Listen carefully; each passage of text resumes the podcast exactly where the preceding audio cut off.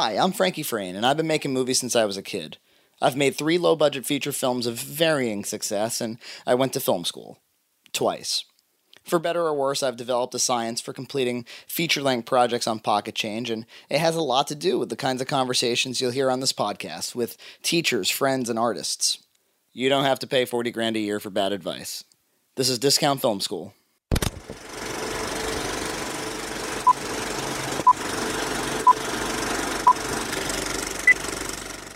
Welcome back to Discount Film School. Uh, anybody who's been listening to this podcast uh, keeps hearing this Cannibal the Musical nonsense coming up over and over again. People who really dug this movie that came back uh, came out in the early '90s, and if you've heard my mantra, my manifesto, it all kind of started there. Um, it was the the movie that you know af- after just hearing about South Park, took it home from a block a blockbuster. Jason. Um, was where I rented it from at age like 13 brought it home to a TV that was horribly out of tune. The blood in the first scene was like uh, bright orange, uh, which I later found out on DVD was not the case at all.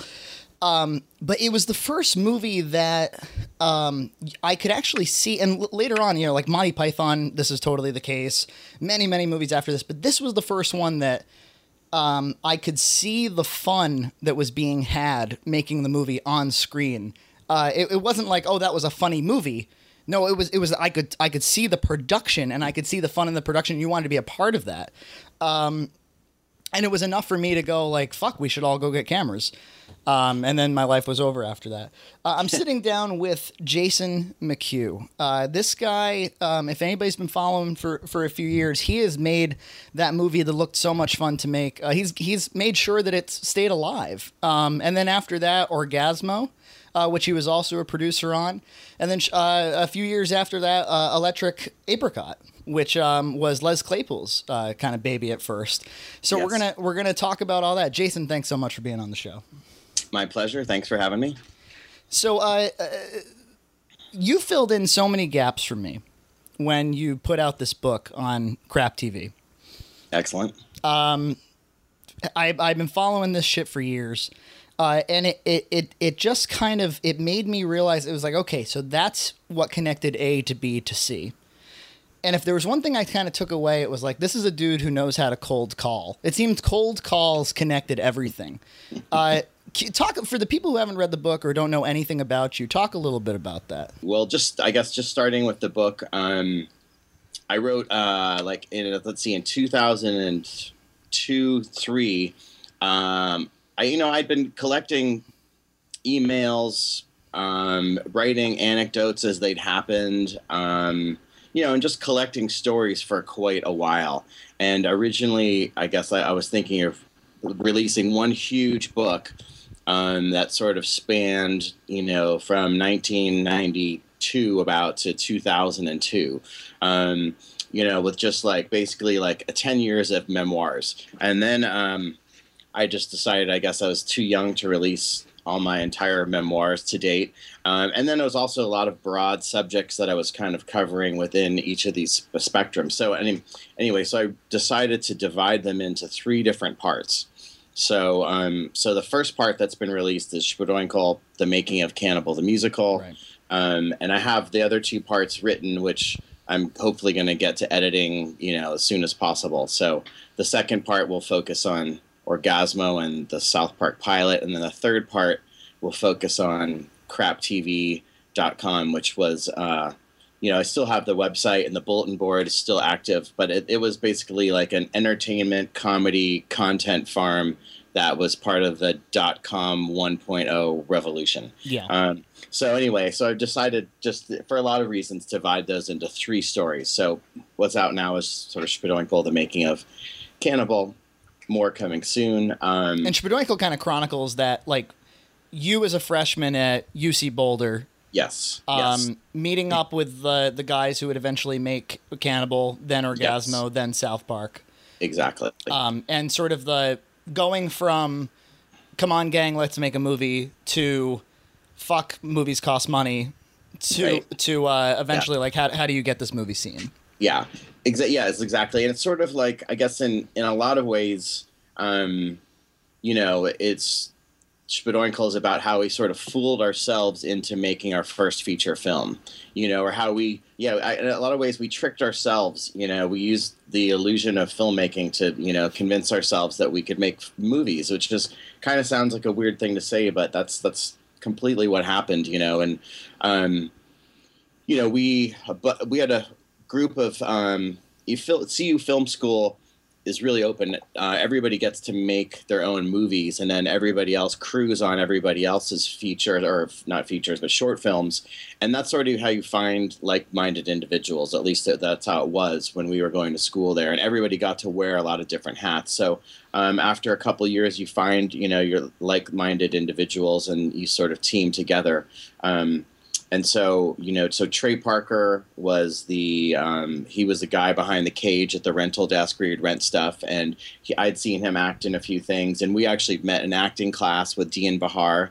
So i did a lot of acting stuff with those guys back back there. And so um, trey had always been talking about how he wanted to do um, a musical about alfred packer and alfred packer at CU Boulder was a really big deal.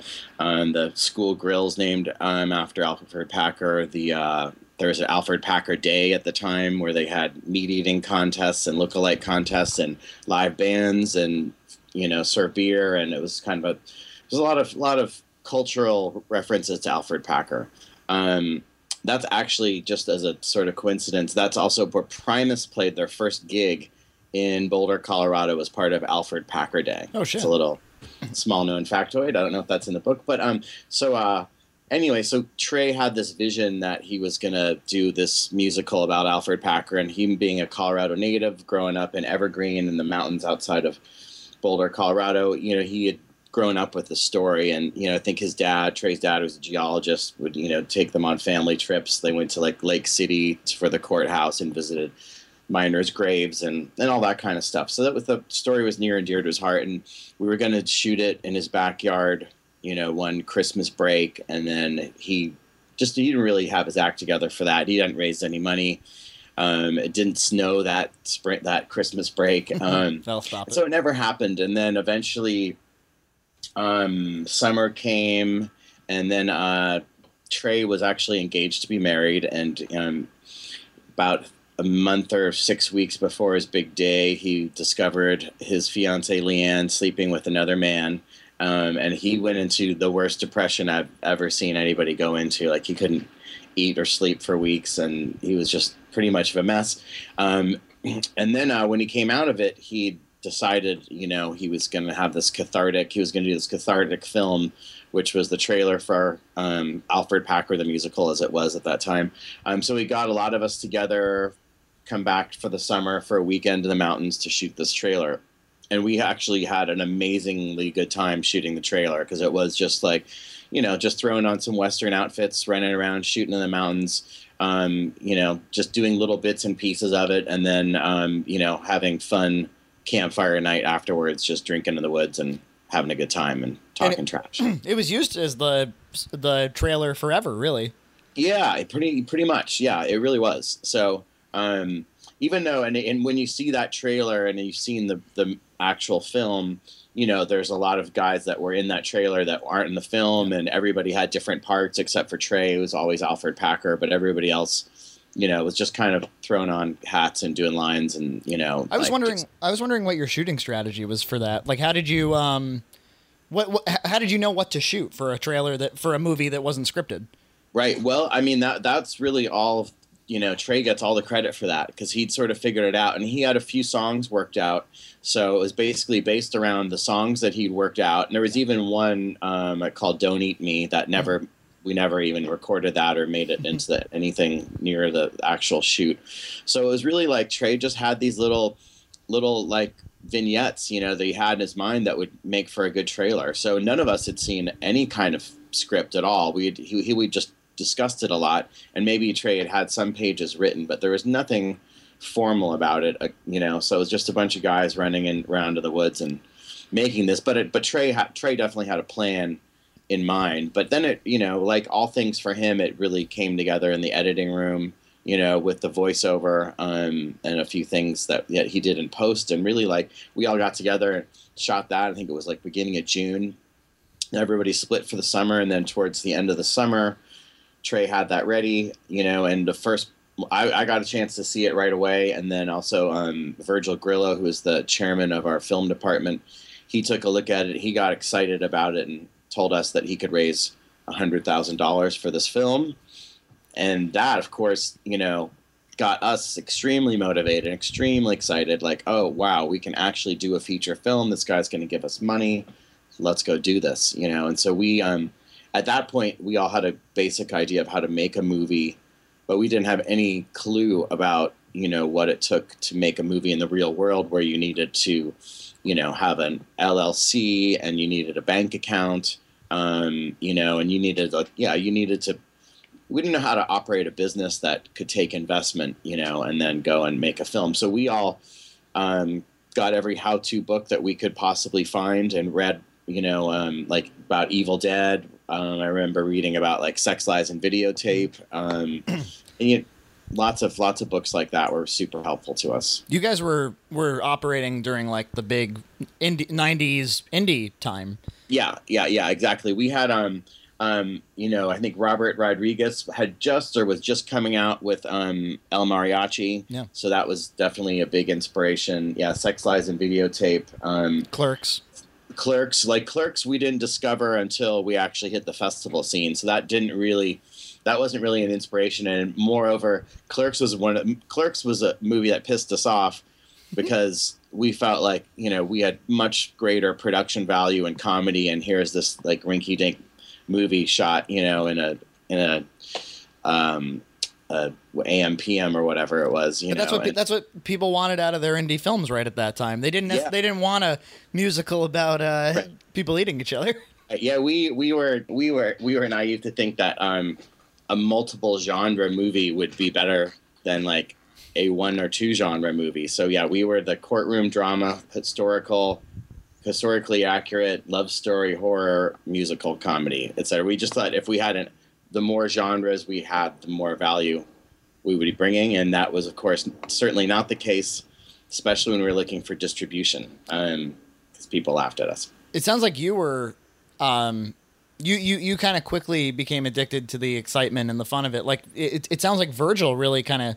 I wonder if Virgil, if he had never said anything to you guys, would you would that steam locomotive kept going? it's a good that's a good question because you know we definitely this the trailer had a power of its own you know Yeah. and the people every time they saw it people would you know and when someone see it they're like when's the feature coming out? That's amazing. And then we'd sort of ask ourselves that question. So virgil by telling us he was going to raise $100000 he did us a huge favor because he all of a sudden just made us believe that we could actually make a movie. And i think that's like really one of the key first steps um, to making a movie is just the simple belief that you can actually make a movie. Because that's you know most people tell themselves you know like you know i can't there's just so many places to say no this is not possible. And i mean even to this day like right now i'm starting to think about my next feature film and it's it's um you know you have to get back to that sort of naive place of like this is happening we're making a movie let's Yeah. go out and make a movie guys and so that really that definitely was a key seed for us, you know, and that's definitely what started like the snowball momentum for us, you know, and that, um, so that, that's a good question. I, I, I, still sort of think that it would have still happened, Mhm. um, but probably not in the way that it did happen because we, um, yeah, we just definitely got together and this was going forward and let's make our business plan and let's figure this out. And then, of course, you know, we took it to Virgil and, um, and he had done his research as well. And he, his research came back saying that you know most low budget independent feature films do not make their money back, and so um, his balls shrunk right up there, and um, he decided to not um, invest in our film. He actually did eventually invest uh, like twenty five hundred dollars in our film, but um, he was not coming around for the full hundred thousand dollars. But it's true, we but at that point now we ha- when we found out he wasn't investing by then we had a business plan and we were working on attaching talent and um, we were just excited that we were going to now make a movie And he let you down easy with some ice cream. he did he did like he let it we showed up like you know we actually like put on nice collared t-shirts and i think ian hardin actually wore a tie and then um yeah and virgil greeted us wearing like slippers and we sat down in his living room and he served us big bowls of ice cream and that um that really was nice of him, and that was the first sign of like you know if someone serves you ice cream or sweets, just be prepared for the worst. Many more ice creams to come. Yes, yes, ice creams and cookies would be in our future. um, I I always you know wondered about shooting on 16 with you for you guys. Um, it had to have been. I mean, that's really that had to have been the bulk of the cost. Yeah, well, yeah, definitely shooting shooting film was a huge cost you know, and then post production of shooting film, which yeah. directly related to it, you know, where we have to bring everything back to video um, for editing and color correction and finishing. So yeah, so that was the main cost. But um, you know, one of the one of the strengths of Cannibal and and doing a movie right out of film school. And like to this day it's still a debate you know like was it a student film or was it an indie feature? In my eyes it was definitely an indie feature the whole way because we formed an llc and took actual investment and no you know student production does that you know. We and we you know we had projections for our investors you know. We had other films that we were you know showing that had paved the way for us. So um so it was really truly always an indie film but um we were all in school. I think I graduated, you know, just before we started shooting, but everybody else was in school, you know, and getting intern credit for it. Um, so you know, and we shot over weekends and spring break using our students, um, and the, you know, having and that was also our that was our big um, our big sort of angle too was that everybody that was working on the film was getting credit for jobs you know that they could norm- never normally get straight out of school. So you know any head of department especially that was like a huge bonus for them to be able to have that much responsibility and get that kind of a credit. So so it was easy to pull our crew together and then we cast mostly in that same sort of way that we'd been used to in school just you know um, using just actors and friends we knew for the most part for all the obvious roles, which was, you know, definitely for the six minors, that was, you know, genius because you need to have really committed actors. You know, if we had gotten like one or two like stars that we had to fly in from somewhere else or who had all this amazing um, experience that we didn't have, they would have just been that much less committed and it would have been harder, you know, for us to keep everybody rallied when we need to do pickups or reshoots or whatever it would be later on down the road. So I've always wanted to know how uh, the CU students were able to get student credit for working on the feature. That you know, I went to film school uh, in 04. I went to Emerson College in Boston. It's a great uh-huh. school. It's, it's great school. Nice. Um, but they uh, there's no way that ever would have happened. Uh, I made two features at the time, and if anything, they were kind of freaked out. They were like, "Oh, he's gonna fucking he's not gonna be able to finish these movies, uh, and that's gonna reflect badly on the school." Um, mm-hmm. It was it wasn't like an opportunity for other students necessarily. Uh, mm-hmm. they, they, were like, "If you do that, you're on your own." Um, you oh, know. really? Oh, yeah. Um, well, we were. Def- I mean, we were definitely on our own for that for sh- the shooting of the feature. But I mean, you know, we had full support of the department. You know, because and in, you know, yeah, and it, that was it became an internship credit. There was in at this at CU Boulder. I don't know if it's the same at Emerson, but you know, there's some real rivalry between production students and um, and uh, and critical studies students. You know, so um, and then of course when our production, you know, took over certain like Fridays or Mondays, you know, that bled over the weekends and people missed class. There was a couple of critical studies um, professors who really took it out on the students, you know, and like a couple people failed, you know, failed their classes. And, you know, I mean, and the funniest one of all is just that Trey ended up getting kicked out of school while yeah. he's writing, directing, starring in, you know, this feature film that everyone else is getting school credit in. But that actually happened, you know, and he shouldn't have been in that many classes. And but was for him, it was he needed his he needed the support of his parents, and he's only going to get the support of his parents if he stayed in school. you know, so um, so it was just like this kind of catch twenty two, you know, um, everywhere you went um, with that. Yeah, I mean, they, it's it's uh it's kind of a debate, really. the The role of film school. My opinion's always been that film school should be a safe place to fail. Um, you should be making mistakes. You should be fucking up. You should be falling right. flat on your face without losing any other money besides the tuition. Um, right, right. which you'll lose, you'll hemorrhage. But um, mm-hmm. uh, I, I you know, at least with HD, like you really can go out there, uh, and you can make something much more um, ambitious than a Clerks. Um, Yeah. You can make a cannibal now for. I mean, how much could with today with today's filmmaking technology? How much could you make a cannibal for? A lot fucking less.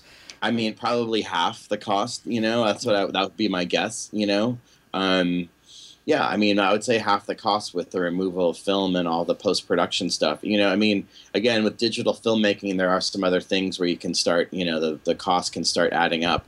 But if you keep it simple, um, you know, then you, you could do it for way less. And I mean, the the other main advantage to now is that then you know is that we weren't about to go and buy you know a 16 millimeter camera and we were getting them for dirt cheap from our department but they would break down a lot there's a lot of problems especially shooting in snow so now you can like own your own equipment you know especially especially like if a couple filmmakers come together and invest in a camera you know that you can get now for like three grand or something like Mhm. that you know or you know and that's that's that's that's much more doable than it was than it was back then so the one thing i will say that you know before before anyone gets their own equipment and runs out and shoots their first feature, they should definitely do as many short films as possible. I can say that for sure because this is one of the things that's maybe not necessarily in the book or we haven't even talked about here, but we had all done several short films um, individually before we all banded together to try to do one feature film together. So that was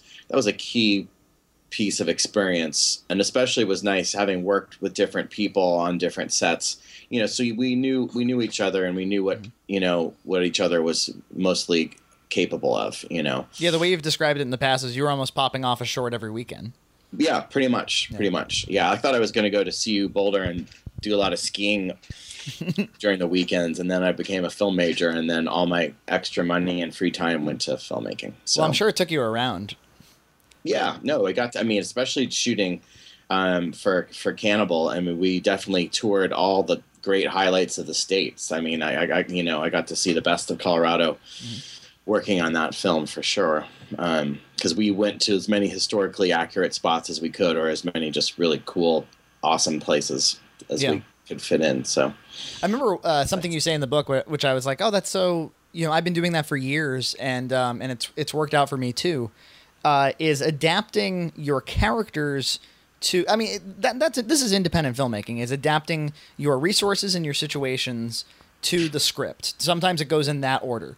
Um, you know, you're not necessarily getting all the resources that your script demands. You're going the other way, and uh, and if you're going to get perf- and performances being key, performances being uh, what people remember in films. Um, finding these little these little characterizations, these little interesting nuggets, the uh, the ways people express, and designing characters around that, and then casting the person you got that from, uh, Yep. like the sushi zami guy, right? You, you described that, yeah.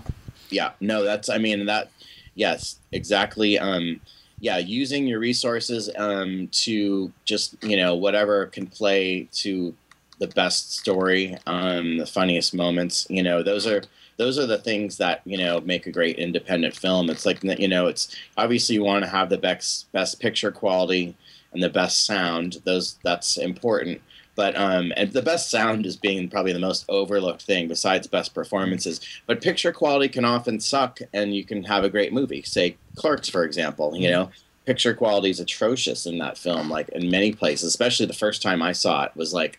I think before they'd gotten finishing funds for it at a festival, and it was just like it was really ragged looking, but it was still funny and had great dialogue and had these great characters, and and that's what people responded to. So, um, and then yeah, for us, you know, like you know you're you're making a film with like the kids in the neighborhood you know so to speak you know you like that was what trey was really good about um you know and a lot of like the there was a lot of like swapping around of the different minors you know and who was going to play what. And you know i remember it being like a major epiphany um you know when we cast jon hegel as swan you know because he has this kind of naturally friendly happy disposition. And you know so he was really ideal as swan you know and like and then every all the lines that were fed to him were perfect. Um you know same with ian hardin you know ian hardin was like a real stickler and he was you know um and there was you know two camps that formed um during the production um between trey and matt and myself and ian ian and alex you know where there's became like there was like the five producers and there was definitely some struggles between them. And then even during rewrites, you know, um, you know, a couple days before we were going to do a scene, you know, like, um, like the, uh, there's like a line, you know, when, um, uh, Frenchie gets his like, you know, says you're invading my personal space, you know, that, that was a direct quote from an argument, you know, that like Alex and Alex Keldon and I had, you know, so it was just like Trey was really good at taking things that were right around him and putting them into the story and you know making them funny and then also playing to people's strengths and weaknesses uh, yeah like so for example um, i'm the miner who doesn't sing you know and that's based on the fact that you know i can't carry a tune to save my life so that that really played um, that weakness turned out to be a strength for the script um, so. Emerson put on a production of Cannibal uh, some time ago. Oh, yeah, that's right. Actually, who the fuck did I play? Frank Miller. yeah, it was totally, totally the the the. Uh, I actually went and and auditioned for a singing role, and they were like, "We're gonna give you the role of the miner that can't sing." but it was it was it was good. It was it was um the the production lends itself well uh, like the movie itself, to sort of lo-fi environments. Yeah. Um, we performed yeah. in kind of like a an elaborate classroom uh, where yeah. the you know there were sort of chalk drawings of the mountains and stuff, and people dug it. Like people knew what production they had come to see that mm-hmm. night, and they're just rolling with laughter. Um, but excellent. we're gonna. We, that's, that's just that's one of the things that's gotten me excited about you know going taking the stage play as far as I have is because you know when we first started putting that together that effort together that was sort of the idea. I was like, well, this was Trey Parker's first you know feature directorial debut and it's a great you know directorial debut for you know the next the next up and comer out there and so um, that's that's been really very rewarding. I have to, to imagine that. that's like the highest compliment is to say like you, the that little dream, that little stupid thing you were doing in college um, mm-hmm. Became a lot of people's first, uh, uh yeah. whether it be a stage play or a film or you get people kickstarted. Yeah, no, that was definitely yeah, that's definitely been very fulfilling. Yeah. Um, so I believe it was around the day you were shooting the teepees, uh, is how you detail it in the book. The the awful, the disappointing teepees. Um, yes. Yes. Is when uh, well you had made a cold call. This was what I was talking about at the top of the show. Oh right, the cold call. Yes. Yeah. Um, to I guess MTV was spotlighting independent filmmakers at the time. They would never do that now. There's too goddamn many. But um, right. but at the time there was probably still it was sort of an interesting thing to put on television. And uh, did you did you put on kind of a big voice, or did you how, how do you, how do you make a call like that and get any kind of attention? Um, you know, well, we just we were fortunate enough to have like the right contact. You know, we we knew exactly who we were calling for, um, and just to ask for them by name. So that I think that's in a cold call. That's like the first most important thing is pinpointing who your target is. Mm-hmm. You know, so we knew that we were calling Juliet Honan from MTV's The Big Picture Show, and the thing that was more stacked against us is that sh- that was the Big Picture Show, and it was really focused not necessarily specifically on indie filmmakers, but more on big Hollywood productions. You know, so that's where I was like, well, this is a long shot, and she's probably gonna say no, but what the hell? I'm gonna pick up the phone and give it a call, and you know, and that's that's definitely one of the things. And I, I'm trying to like relearn that lesson now, like 20 years later, you know, of just like, you know, that what the fuck attitude, you know, of the risky business, you know, yeah. kind of like, let's just go and make a call and um, don't worry about the outcome so much, but just of making the best presentation and, you know, who cares? So, yeah, so we knew we're calling up Juliet Honan and we were going to just basically see if they might be willing to do something a little bit different, you know? Um, and there was really not much, there wasn't too much thought other than, you know, we knew who we were calling and what we were hoping to get out of the call. And that was to have them do a big story about us. So I called her, you know, and she was very polite and nice. She took my call, um, which was the first surprise. I figured I'd be like a, a, doing some kind of back and forth, but I, was able to kind of get right through. Um, and that's happened to me on several times by surprise. Um, so anyway, got right through. All of a sudden, I'm on the phone with her, and she's like, "Oh, it sounds charming. You know, um, just why don't you send us a fax and you know let us know who the stars are and what your shooting dates are and you know why we should cover it and da da da da." And I was like, "Okay, great, I'll do that." And the key thing that I took away was you know she'd asked like you know what the who the stars were, you know, and that's where I figured we were screwed because we had no stars. And in fact, the only star that we were sort of hoping to get was this woman, Moira Kelly, who had played in Chaplin and a bunch of other big films. I don't know what she's up to now, but she was she's definitely you know star quality at the time, and she ended up dropping out on us while we were in the casting process, or while we're while we're yeah while we're in pre-production. Basically, she had already been cast, and she just kind of dropped out. Like um, Alex Alex Kelly had um, made a deal. They went to um, they were roommates together and in another school, and we just had a great connection to her, and she loved the idea um, and agreed to it, but without um, informing her agents or lawyer or manager about this. And then they caught wind of it just kind of like by chance. Um, and the whole thing blew up in our face, and they forbade her from working with us, and that never happened. And which again was one of those things. I don't know what the movie would have been like if she had been in it, but I know it would have been a much bigger pain in the ass to shoot, scheduling wise. Yeah. Um, and would that have turned it into a union production at that point, or would she have done like non-union work or something like that? I mean, she would have had to because there's no chance that we were going to be any kind of a union show. I mean, at that point, we would have just claimed student movie. I think the whole way, because um, we were so far away from you know, being able to work with SAG, and that would have been before. You know, now you can do a, a union movie, um, and it's not that hard. You know, the SAG now has come around to the ultra low budget agreement, which I highly recommend, um, and that's what we used in the last film I did, um, and it was actually great, and it wasn't too much of a hassle, and it was there was they offered enough freedom where you can actually make a SAG movie now, and it's okay. But by back then, it would have it would have crushed us. It would have yeah totally killed us.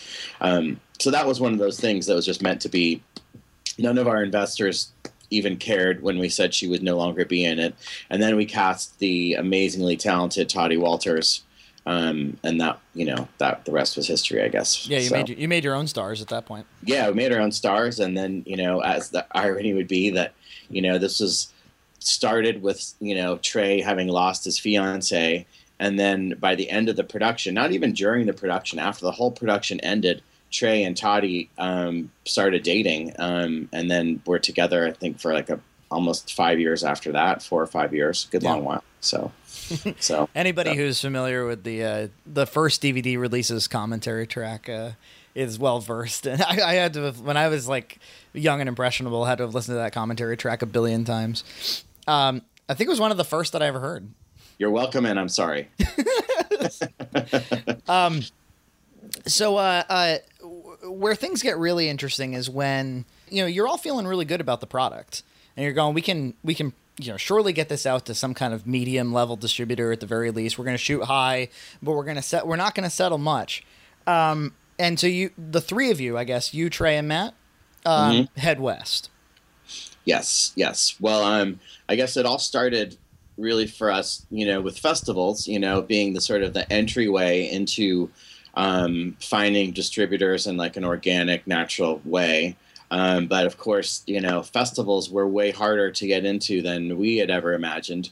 And I think based on Trey's, Trey had, you know, had this short film um, called American History that had actually won a Student Academy Award, um, which was truly amazing. And it been in the Aspen Film Festival, and it, it, it had a it had a nice little uh, festival track record. And so we figured if that short could get in, Trey's first feature would surely just sort of march right into every festival, and that was far from the case. I would have thought the same thing. That's how it yeah. is now. Is like if you, you know, if, if, if you cold submit to festivals to this day, I mean they're all saturated now because a lot more people are making movies. Yeah. But um, but if you cold submit, your your chances of getting into festivals where nobody knows you is pretty bad. But as soon as you even get a little bit of notoriety, if as as, as soon as people just kind of know your name and kind of know your movies, then they'll reach out to you because they don't want to take risks on what they're going to be programming.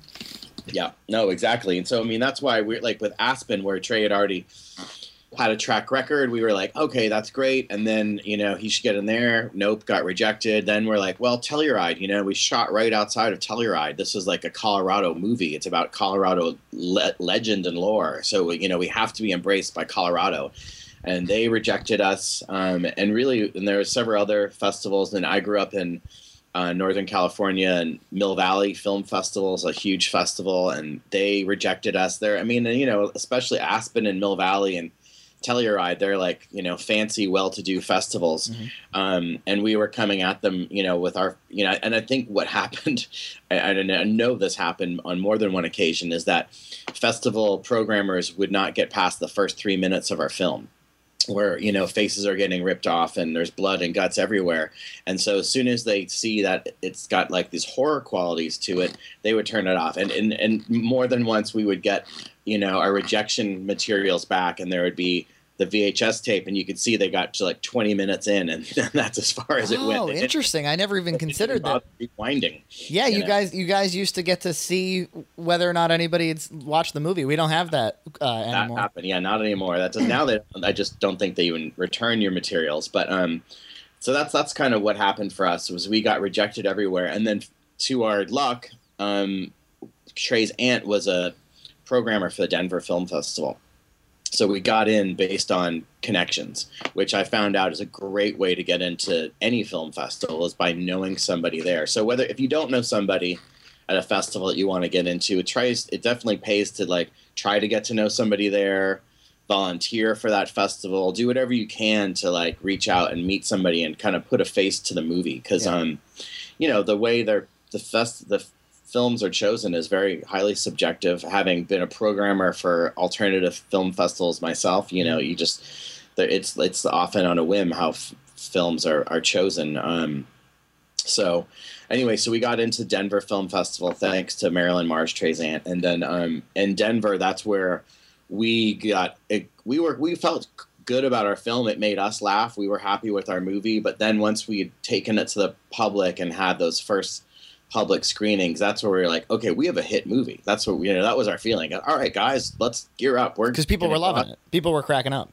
Yeah, people were cracking up. We got a standing ovation. Again, this is a hometown audience that has like half the cast and crew in it, but there was enough people who knew nothing about our movie that responded to it that gave us the, the a, a, good um, level of confidence to kind of come out of the gate, um, which was helpful because we were about to get bitch slapped heavily once again, you know. And then you know, so um, the you know the mecca for everybody now or then too is Sundance, yeah. you know, and so we had our eyes set on Sundance and we applied um, and never heard back from them, and you know, we kept th- checking the mailbox, and by then we had this office that was aligned with you know rejection letters. That was like the notch on our belt. So we had this crappy little office and we just had about like about a dozen rejection letters up there. And that was that was sort of you know it was like a it was it was it was a notch in the belt because we had tried and we gotten rejected. So sundance comes around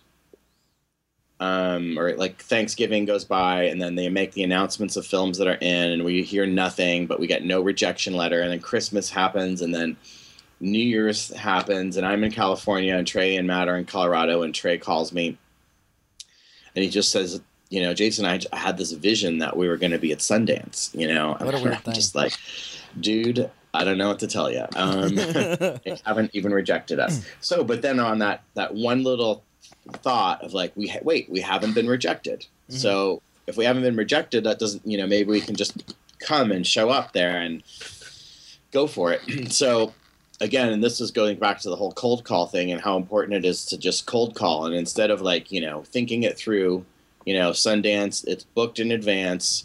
Every hotel, every venue is taken, you know, that those were the thoughts in my head.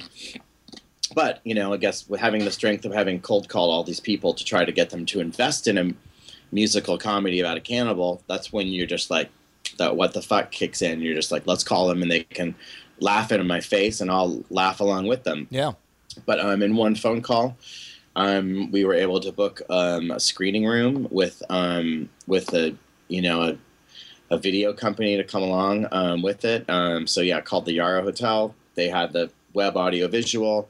Um, they were available for four days in a row, um, and in one simple call, we booked screenings at Sundance, and I got to call um, Trey and Matt and Ian and Alex and tell them, "Hey, we're going to Sundance, let's go. And so um, everybody quickly making started making um, you know flyers and um, getting getting their warm gear together to go and, and hit Sundance. And um, by then, um, the MTV story had already happened, you know, so that first cold call did work. Um, and I didn't really get to finish up, I guess, on how we nailed Yeah. that one. And that was when you know they asked us about tell us the stars and the celebrities. Well, there are no stars and celebrities, but the st- or the stars in it are all mostly under the age of 24, which is your target demographic, MTV. So you should do a story about us, about your, which is your viewers, you know, going out and making a movie. Right. Um, and amazingly, they bit on that, and they they the one the one thing that they made us do, I think, just as a, for to get a trust level, was they made us buy the plane ticket for the producer that was coming out. So that was, I don't know if that was them just being cheap, um, but I, I think that was just them making sure that we were legitimate. If we were willing to pony up 400 bucks for a, plane ticket, then they knew we were legit. So, um, so that's how it happened. So when we had got this MTV story, that was amazing. And then, um, then when we were looking for places to crash at Sundance, um, we now were friends with these MTV producers. They were going already to um, Sundance, and they were looking for people to crash on their floors to offset the costs of their, you know, overpriced condo. So, um, so cut to us on the floors, and them on the fly at what while we were there decided that they didn't have that great of stories um, for Sundance, and what better story there could there be than to cover guerrilla filmmakers crashing the festival. So all of a sudden, we were crashing the festival and getting an MTV story, which I'm sure we would not have gotten if we were just in the festival, or it would not have been as, mm. as exciting. And so, crashing Sundance was probably the smartest thing we could have possibly done, and it, not only just for our own boost of self confidence, but also to get this great press op. And then, thirdly, most importantly, was to make a lot of friends in Los Angeles that we didn't have. And people, you know, if you want to meet people in Los Angeles that are in the industry, don't come meet them in Los Angeles. Go meet them somewhere else. Go meet them at Sundance because at Sundance, everybody wants to meet you, you know. But in LA, nobody wants to meet you. You know, everyone's super nice in LA, but they don't actually want to like hang out and give you the time of day, you know. So, um, but at Sundance, they want to hang out and you know freeze in the cold with you and share a beer and cards, and you can bond with people, and it's amazing. And um, that's exactly what we did. And so, um, and of course, we were looking for distributors there, um, which we found none of, but we did find lots of couches to crash on when we eventually arrived in LA, and that was really important um, for our eventual outreach. So then we went to Los Angeles and held screenings, um, you know, which was really hard and mostly a beating, and then started making, started working our way out to you know network and find agents and lawyers and film executives and all kinds of you know characters, um, you know, all in the hopes of getting Alfred Packer the musical a distributor. Yeah, it sounded like the thing that was making you kind of bang your head against the wall was you were having a lot of people going, "I like you guys and I like your movie, um, and I would like to work with you in the future." Um, Yes. But you were going, "Well, I got a movie in my hands right now that I just fucking froze my balls off making. Uh, Yes. like, can we do anything with that?" And um, and that was kind of really frustrating. very frustrating yes because we had this epic musical on our hands that people would just have sat down and laughed and enjoyed and they'd tell us how funny they thought it was and you know and and then but would they be willing to actually do anything with that? No they definitely would not touch it with a 10 foot pole. Um, but what's your next project? So yeah that that was that was definitely it. And then you know one of the one of the things that you know people should really know is that like um, LA is really definitely embraces new talent that they don't know. Everybody's like looking here for the next new thing. Are you the next Trey and Matt? you yeah, know, yeah, yeah. uh, you can say that now, you know, but like, um, but oftentimes, you know, like they wouldn't know it if it like hit them in the face with a large musical. Um, so that's that's that's kind of common, but it was, you know, people really open and we were getting lots of meetings. And if you've come with a feature that's half decent, you know, you're definitely going to get the time of day from people. But it's, you know, what that actually pans out to be. That's that's what can be sort of challenging, you know. So. So you touch upon it lightly in the book, but it's something that really this the the, the time warped piece of this really interests me. Um, if for no other reason than when I was like 14, I bought a copy on VHS on eBay for fifty dollars. Um, Of warped. yeah, of, of, of the of the Moses episode, and I uh, or the Aaron episode. I later I became friends with Robert Muratori. We worked on that that George Lucas documentary together, and um, Oh, I'm a fan. yeah, yeah. It's it, I, I'm in the movie. You probably saw me, but um, he, uh, I, I'm telling him all this shit about time warped and stuff, and he's going, "You know a lot more about time warp than I do." he's like, "You know a lot more about this than I do," but um, and he felt bad that I spent that much money on it. But basically, um, you you, you helped me in the book understand. So basically, it led to. Uh, you, you you become you sort of get these contacts, uh, Brian Graden, uh, Pam Brady, uh, mm-hmm. through this MTV stuff, and it kind of leads to well, why don't you do a pilot for it? It was Fox, right? Yes, um, yes, it was a small division of Fox. It was why don't you do Fox Lab? Why don't you do a pilot based on uh, on Alfred Packer? It's like, well, we can't do that every week. Well, what if it's sort of musical uh, comedies throughout time? And you do, and you talk about the in, in this in Shpadoinkle is um, you talk about Aaron, the pilot episode. You go back to Colorado, kind of get the old band back together, exactly, and do that production and then I'm gonna make a guess about what happened after this because you don't say in the book. But I want to. I would love to see if like my intuition serves me, and, or if I'm just totally wrong. Mm-hmm. You go back with Aaron, and they're going. I don't. This isn't for adults. This isn't for kids. It's not for anybody. uh, do it again, but this time for kids. Is that what happened? Kind of. It kind of. Except it's. It's like it's kind of yes, but it's sort of worse than that. okay.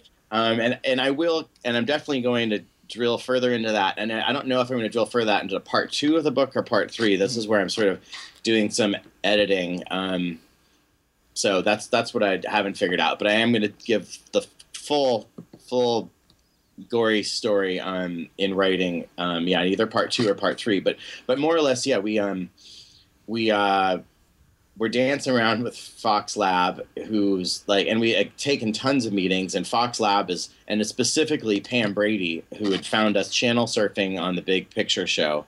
Um, you know, she reached out to our film school, and I think even in that first Big Picture show, I'm like, well, maybe some Hollywood executive will see this, and you know, they'll reach out and call us, and that was kind of that was a smart thing to say because that's exactly what happened. I think I was like projecting or you know manifesting that or something, you know. And um, and uh, and so she called, and of all the people we met, Pam was like the coolest person, and really like got what we were doing and responded to it, and um, and responded in a way of like instead of why don't you go do something completely different, you know, why don't you actually go and do what you just proved that you're good at, which yeah. is really refreshing to get. Um, so um, so yeah, so we come back with Aaron, and um, and she loved it, um, and Brian Graden totally loved it. But yeah, then it's sort of, and then actually no. So then um, what happened is that then we get an order for six episodes.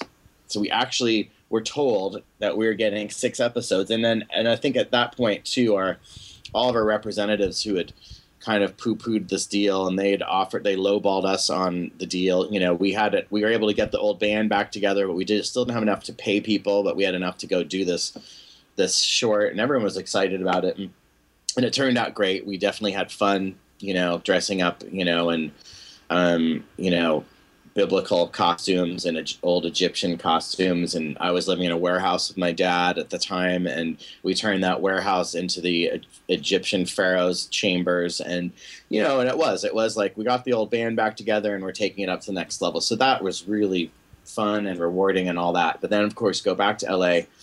Um, and it takes everything takes months there, and when you're couch surfing, months feel like years. Um, and they yeah said six episodes and then a couple months go by and they're like you know what? It's actually we're to do four episodes. And we're like all right that's still cool. Four episodes. All right awesome. You know and then a couple more months go by and we're like well it's not to be four episodes. We're to do two episodes. I'm like all right that's that sucks but hey two episodes. Okay great.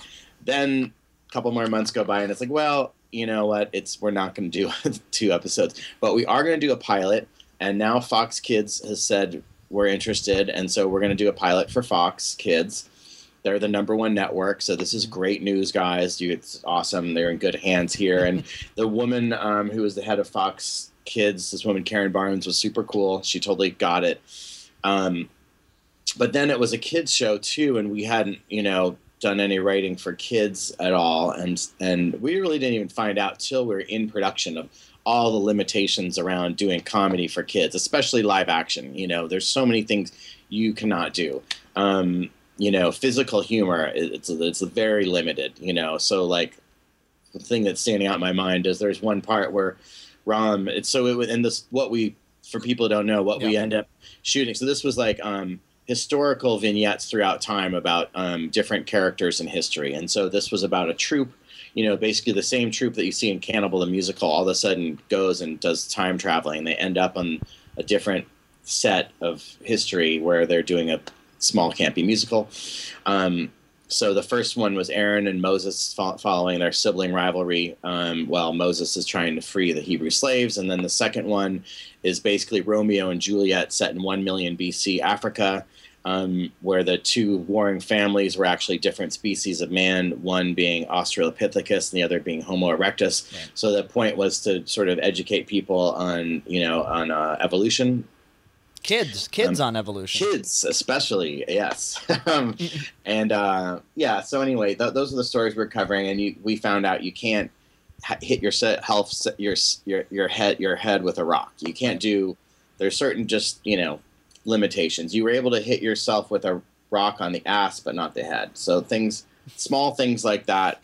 Um, and that just basically things that were less funny you know you could do things that were less funny. So that was harder to be funny for kids um, with that format. I think it's still funny but you know it's um, uh, but that's that's that's what we're kind of up against. I remember watching it, and uh, there, there, there's obviously lots of um, little subversive jokes that are sort of. I mean, the, the, the, the, that was the time for it. Animaniacs did stuff like that, and so Mhm. it was kind of at home. But there was there were the occasions like I love the opening theme song for the Fox Kids version. You know, uh, you like the show more than your grandparents, and I was just like, when even when these fuckers had everything to lose.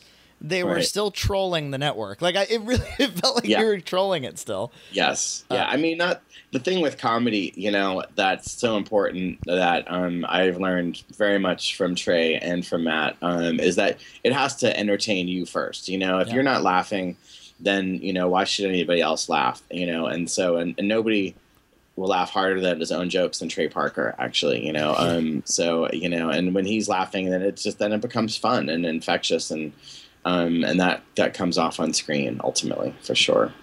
So that kind of that brings us up to uh, pretty, you know, more or less the. I think we've covered kind of all the bullet points of the book, which I think is good for for this show. Um, I definitely don't want to.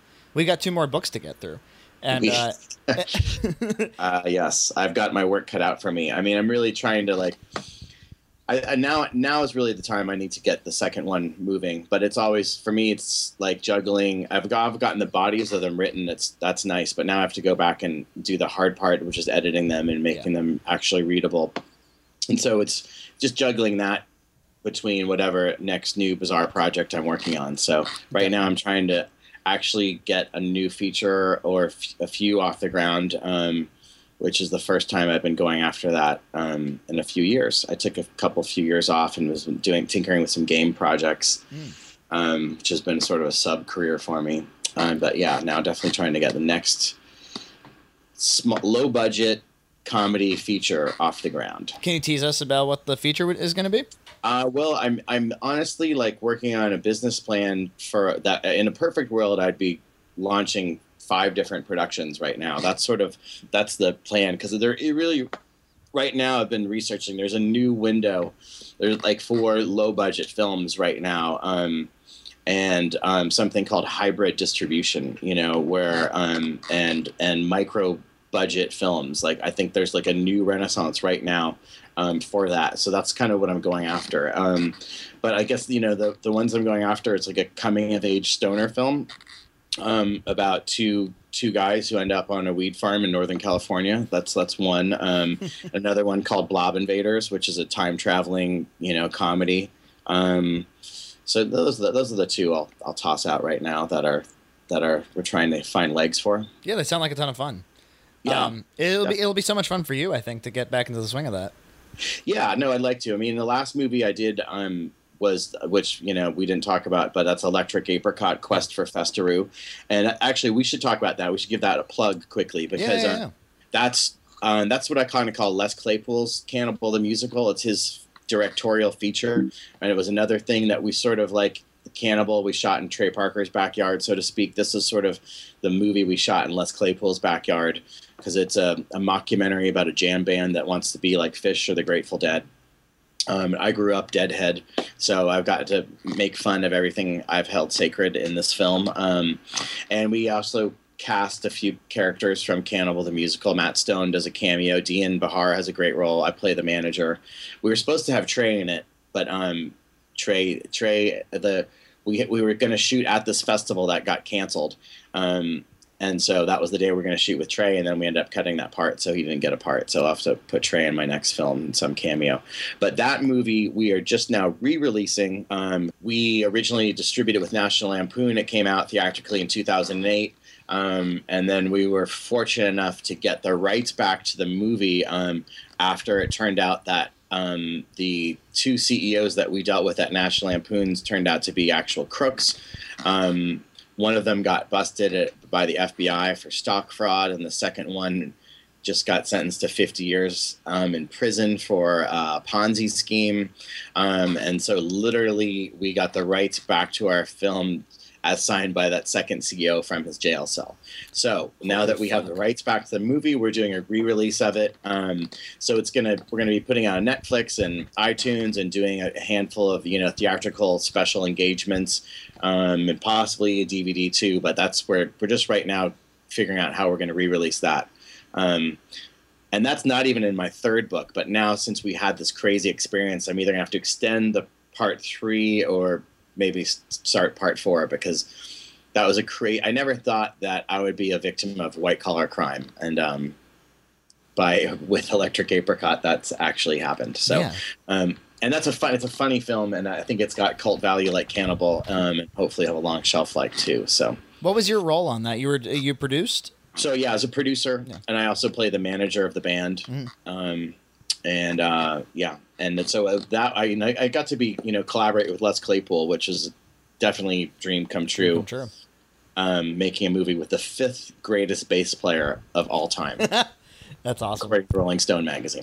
So he's um, the fifth greatest so for the future features do you intend on like do you i mean you you're really known as the producer of, of all of these films do you want to continue that or are you gonna kind of have your hands in a lot of pots now um, you know, I mean, as a producer, you have your hands in all pots. Really, yeah, you know, it's like you're really involved with all aspects, from you know, the, just shaping the script and the writing parts to casting and production. So yeah, I'm definitely um, plan to continue producing you know, do um like I call it like utility acting roles, you know, because one of the what's one of the good parts about doing a little bit of acting is that for producing you're always available. Um, so that's I'll probably keep doing that. Um, the idea too with um, uh, some of these films is to keep casting from the sort of same ta- talent pool. Yeah. Um, you know, because we were building this like kind of ensemble cast, you know, and South Park took off, and I think because of that, and because really Trey and Matt haven't wanted to do much live action since then, mm-hmm.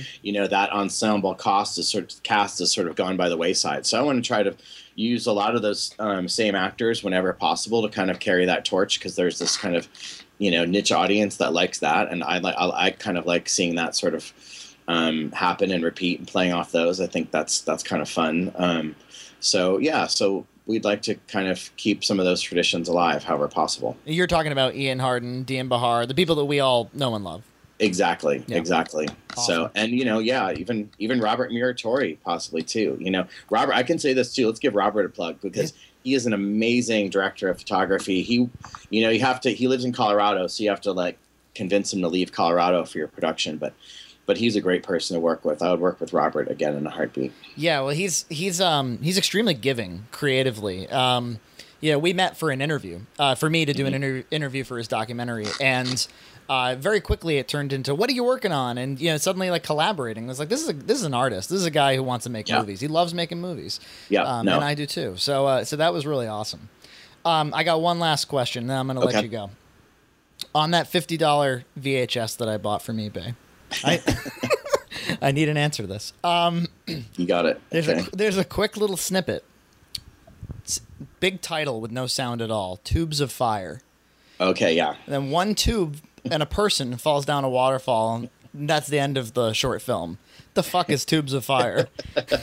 okay, Tubes of Fire, a very important small film.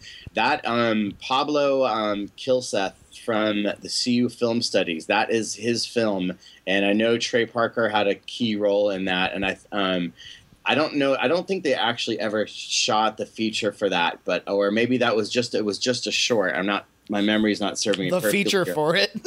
like, they were gonna do. I thought they were gonna do a feature for that, and maybe it was just a short, or maybe it was only meant to be a short.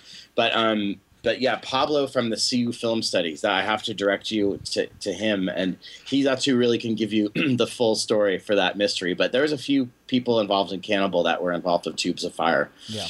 as well. So yeah, that's that's pretty much like I could get you a better answer with a little bit of research from Pablo, and I can definitely put, point you in his direction to get the full story.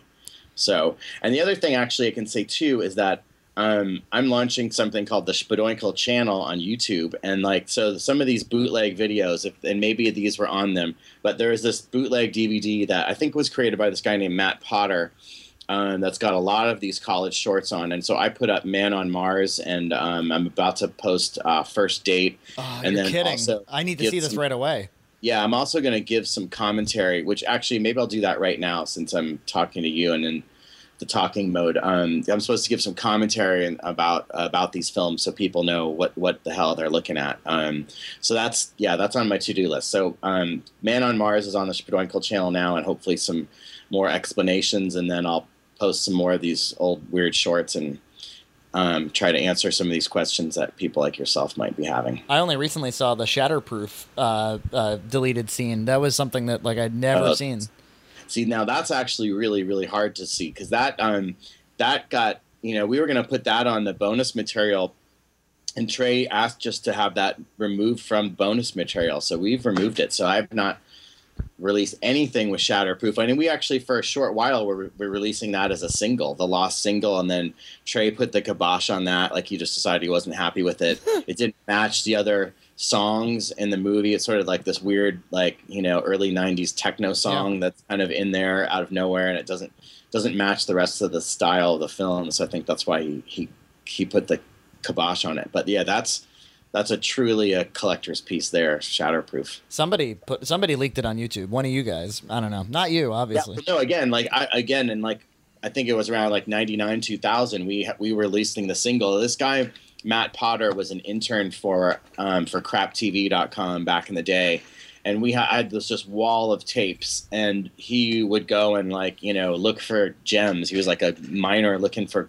gold with VHS, and he would find these little things and release them. A lot of stuff he released straight behind my back fully, and then like bootlegged it. Oh and my god. the whole nine yards. So we, we he's also the same guy who directed um, the Book of Mormon, which is or not the Book of Mormon. The it's called the Book of Orgasmo. Yes, Um, uh, which is the making of Orgasmo. So he and I collaborated on that, and on that DVD. uh, to this day have a, a love hate relationship.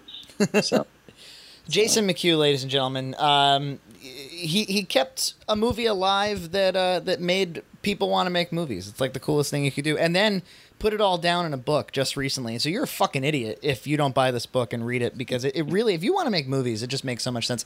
And I love what you know what he does uh, in terms of he kind of does these. Um, advice recaps at the end of every chapter. These little kind of like, you know what, this is what worked for us. This is not what worked for us. Um, maybe it won't be true for you, but this is just kind of it's just so goddamn helpful if you're about to embark on even just making a short film. Uh, take a read. Uh, craptv.com, they can still get it there. Um, no, you can't actually. It's actually you can get it now at totallysweet.net. Right. But if you go to craptv.com, it'll lead you to Totally Sweet. Yeah. Yeah. which where you can buy it, and then it's also available um, digitally um, on Amazon as well too. yeah. Jason, thanks so much for doing this. Thanks for being accessible and thanks for loving film. I really appreciate it. Right it. on, my pleasure, Frankie. Thanks a lot. All right, we'll talk. All right, Bye-bye. cheers.